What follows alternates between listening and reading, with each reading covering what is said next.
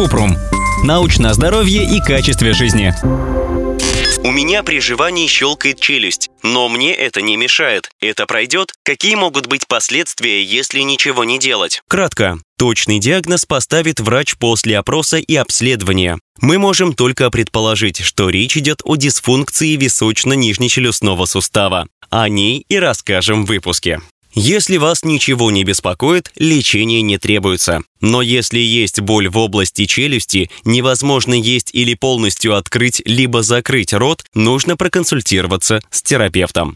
Подробно. Височно-нижнечелюстные суставы соединяют нижнюю челюсть с черепом и работают как шарнир. Вместе с мышцами они помогают нижней челюсти двигаться вверх и вниз, из стороны в сторону, вперед-назад. Когда нижняя челюсть и суставы выровнены, человек может жевать, глотать, говорить и зевать. Но если мышцы, связки, кости челюсти и височная кость не синхронизированы в движении и не выровнены, возникают проблемы. Дисфункция височно-нижнечелюстного сустава – это расстройство мышц челюсти, височно-нижнечелюстных суставов и нервов. В этом состоянии нарушается подвижность челюсти. Также часто появляется лицевая боль. Точную причину дисфункции височно-нижнечелюстного сустава часто трудно определить. Иногда это связано с проблемами с прикусом, скрежетом зубами, стрессом, травмами или заболеванием височно-нижнечелюстного сустава. Симптомы дисфункции височно-нижнечелюстного сустава.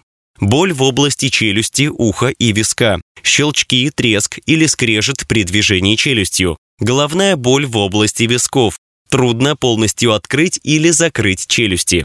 Челюсть блокируется, когда человек открывает рот. В большинстве случаев боль и дискомфорт со временем проходят сами по себе. Также есть методы, которые помогают облегчить симптомы. Чтобы снять боль в челюсти, нужно есть мягкую пищу, например, каши, омлеты и супы. Не есть твердую пищу и не жевать жвачку. О том, зачем контролировать количество жевательных движений, мы писали в статье «Как правильно жевать». Принимать парацетамол или ибупрофен прикладывать к челюсти пакеты со льдом или тепловой компресс, в зависимости от того, что приносит облегчение. Массировать болезненные мышцы челюсти. Если эти способы не помогают, нужно обратиться к терапевту, чтобы он назначил лечение. Обычно врач рекомендует носить капы, назначает физиотерапию или консультацию с узкими специалистами стоматологом или психологом. Если консервативные методы не помогают, пациенту предлагают хирургическое лечение.